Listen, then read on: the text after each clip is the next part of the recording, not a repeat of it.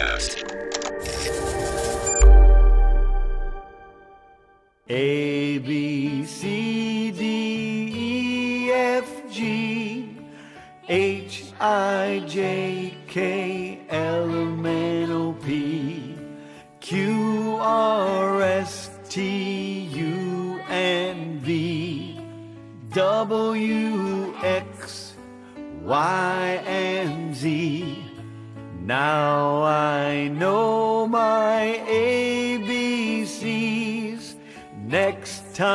won't you sing with me?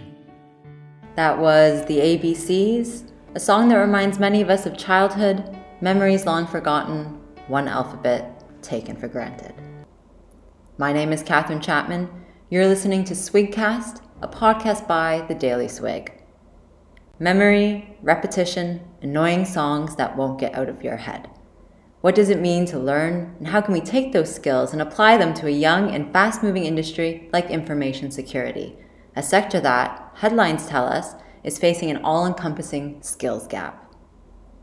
Well, that's what we're tackling in this episode with an interview with Daniel Dresner, the current academic cybersecurity lead at the University of Manchester and director and co founder of IASME, an accreditation body ensuring SME compliance through the UK's Cyber Essentials Scheme. Let's meet Daniel. Uh, I am at the University of Manchester. I am the Department of Computer Science's first teaching professor, and I get the cool title of Professor of Cybersecurity. And essentially, I've arrived here after working Oh, well, I, I, I started off in road traffic systems, uh, moved on to defence trainers for a firm called Ferranti, which again, because of my age and other people's age being a bit younger, uh, a lot of people have never heard of. Um, but I suppose the bit in the middle was the most eclectic because I spent over 20 years at the National Computing Centre, which was a great organisation uh, dealing with all sorts of other people um, who had challenges and wanted to do the best thing in the use of uh, in the use of computers, uh, and as a result of which, I eventually got into what we now call cybersecurity. Took some National Computing Centre activity into the university to start teaching. So when the National Computing Centre itself finally closed, um, the university decided whether I was a a critical success factor or a single point of failure, and gave me a job. Well, there and the rest is history, I guess. Uh, I hope I'm not history. well, I think um, it's difficult to to use that word in in something so relatively new as cybersecurity. When did when did that first come about? The idea of cybersecurity as an education, because you said you said this is something that we've referred to it today as.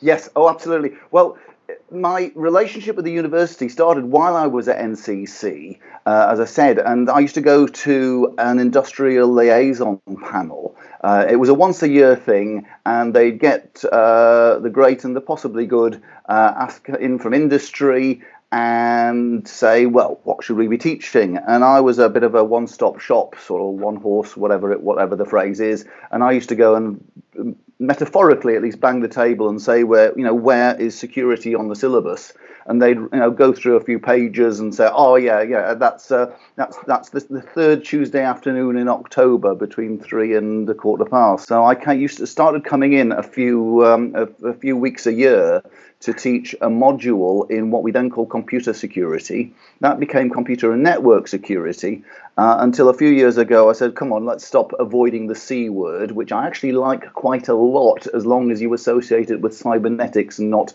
novels of drug fueled halluc- uh, hallucinogens, um, and uh, call it cybersecurity. Why was it so difficult?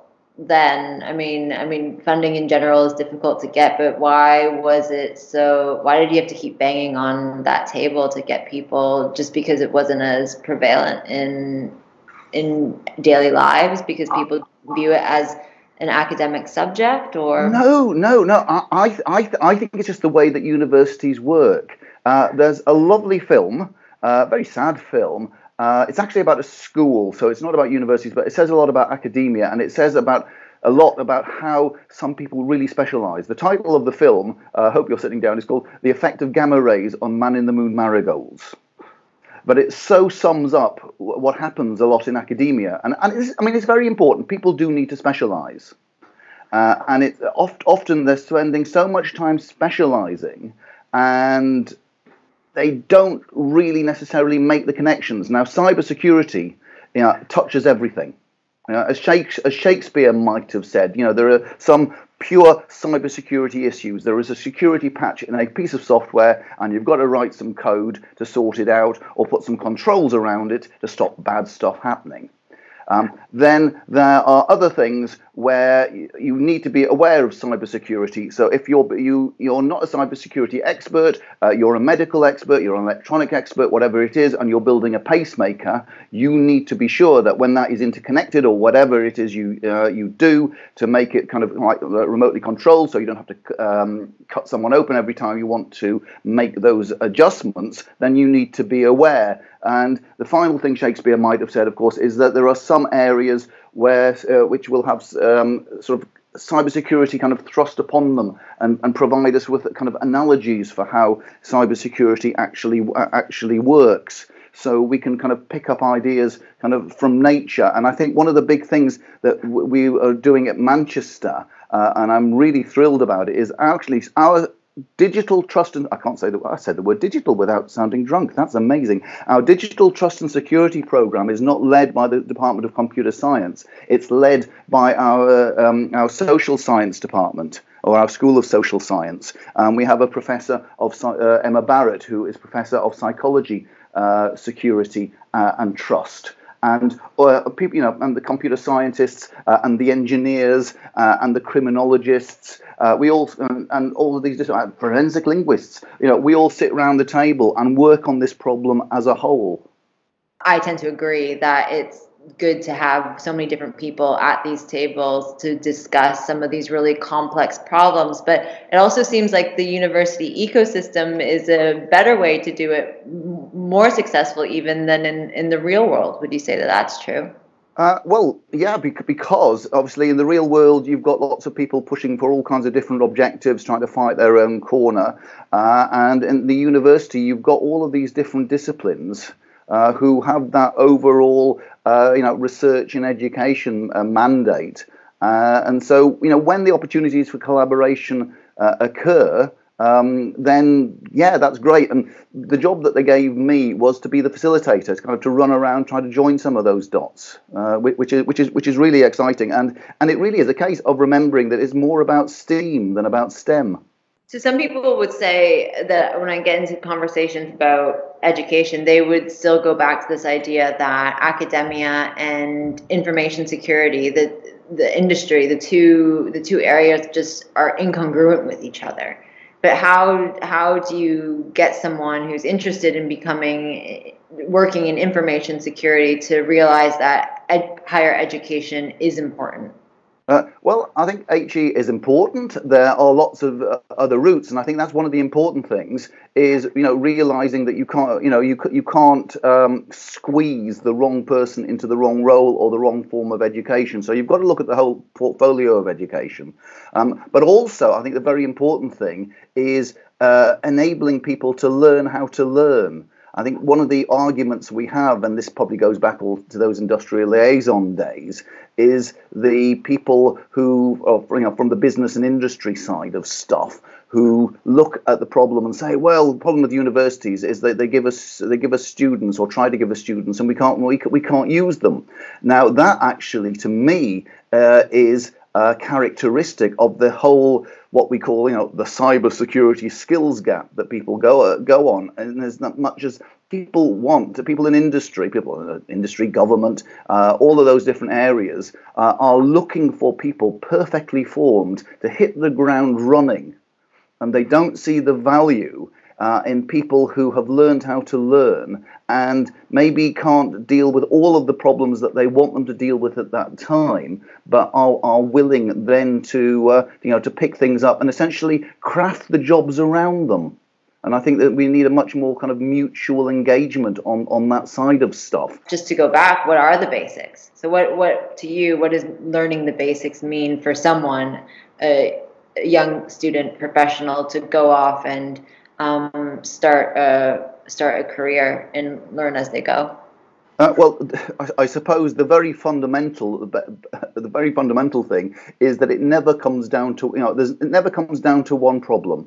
We have this awful pendulum that seems to swing towards fashion of saying, "Oh yes, we need some fancy tech," to oh no it's not tech it's the people etc etc and you know the number of times that i've heard over the years and i'm sure everybody heard of oh yes well we'd have a great system if it wasn't for the users is just a stupid thing to say because of course users are all part of the system so our governance of how we actually design and build systems uh, or uh, cope with the systems that haven't been built and, and designed uh, just you know, has not been a very sensible way to go to, to do things. So a few years ago, myself and uh, uh, Neira Jones, who I think was at uh, Barclaycard at the time, uh, came up with uh, our what we call our three laws of information and cybersecurity the core of which is, you know, whatever you're working on, whatever system, and I use system from the widest sense of the word, which is why it's important to remember cybernetics as opposed to just a, a kind of, you know, cyber and cyber security.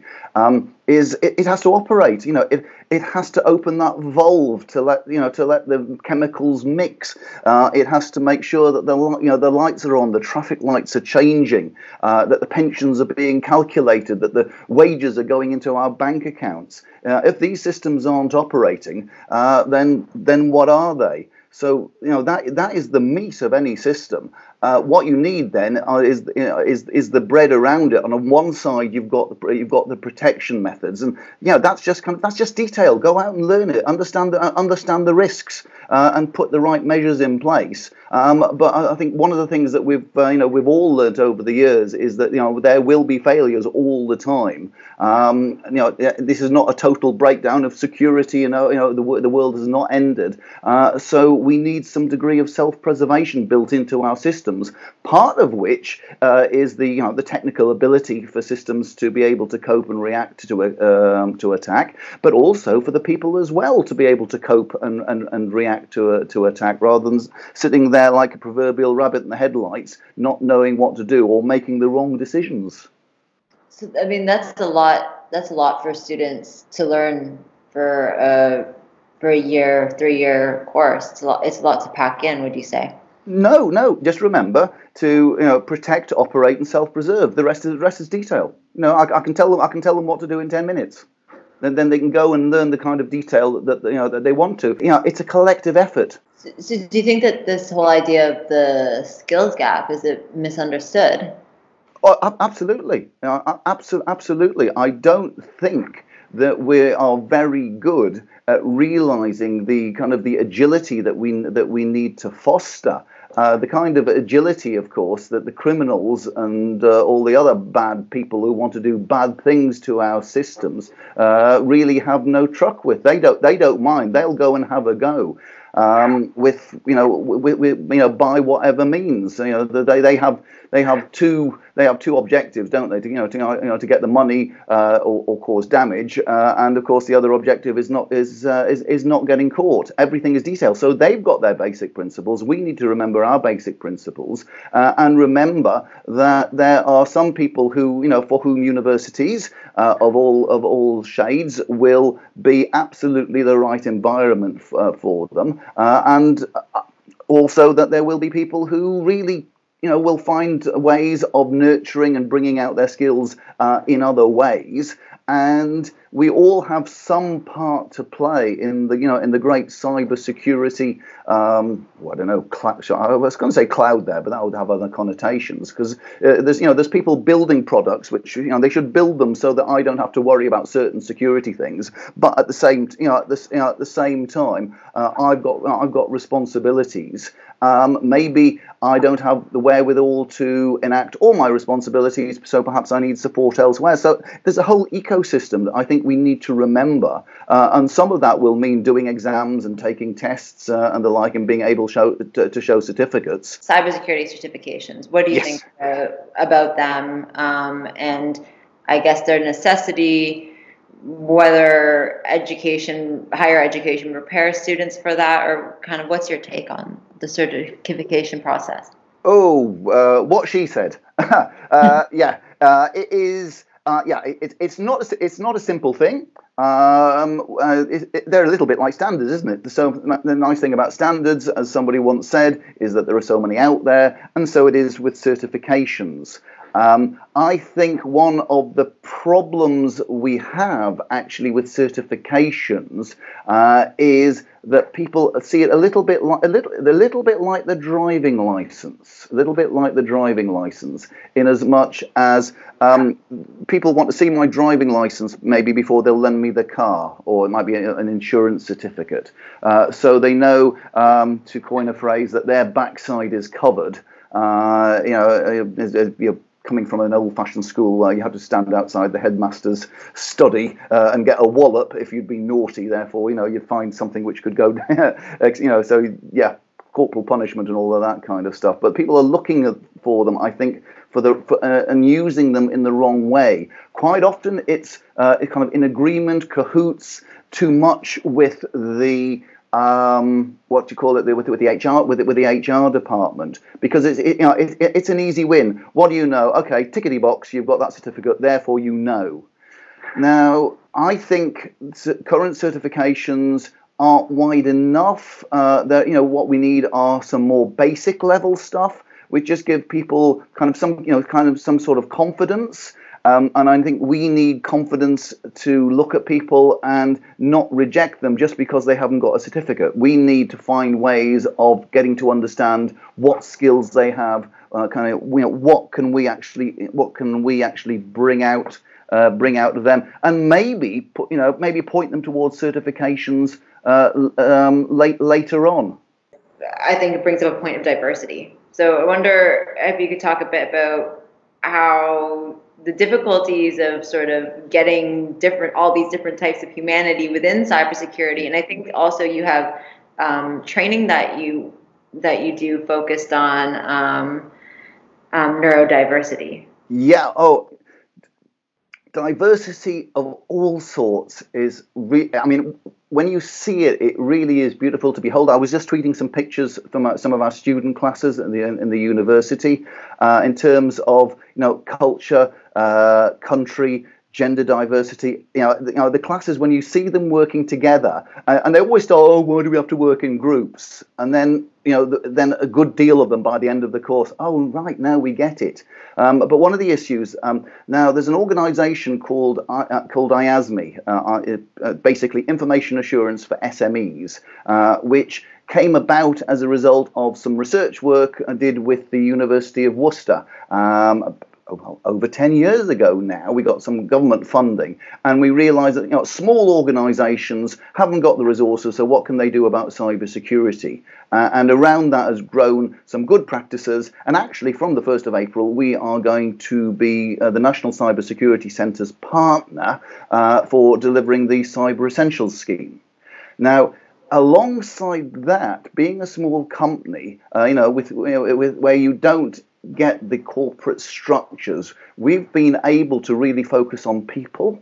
And alongside the uh, com- the company, we've got the the UK the UK Cybersecurity Forum, and we raised. This is through uh, someone called Dr. Emma Philpott. If you haven't had her on, get her on. She is absolutely amazing, and uh, she realised that we've you know, there is a uh, as a lot of people have done. The people who are neurodiverse, you know, uh, the Asperger's part of the autistic spectrum, uh, have a lot of talents which can be you know, harnessed and applied in cybersecurity. Uh, it, you know, people get good cybersecurity services; uh, they get something worthwhile to do. Um, but this is not this is not just a case of plonking somebody in a chair, giving them a computer, and saying, you know, use you know, use use your superpowers. Uh, you know, there's a whole supportive network which is actually re- actually required uh, to enable these people. So we started a, a pipeline whereby uh, we run a, a, a training scheme.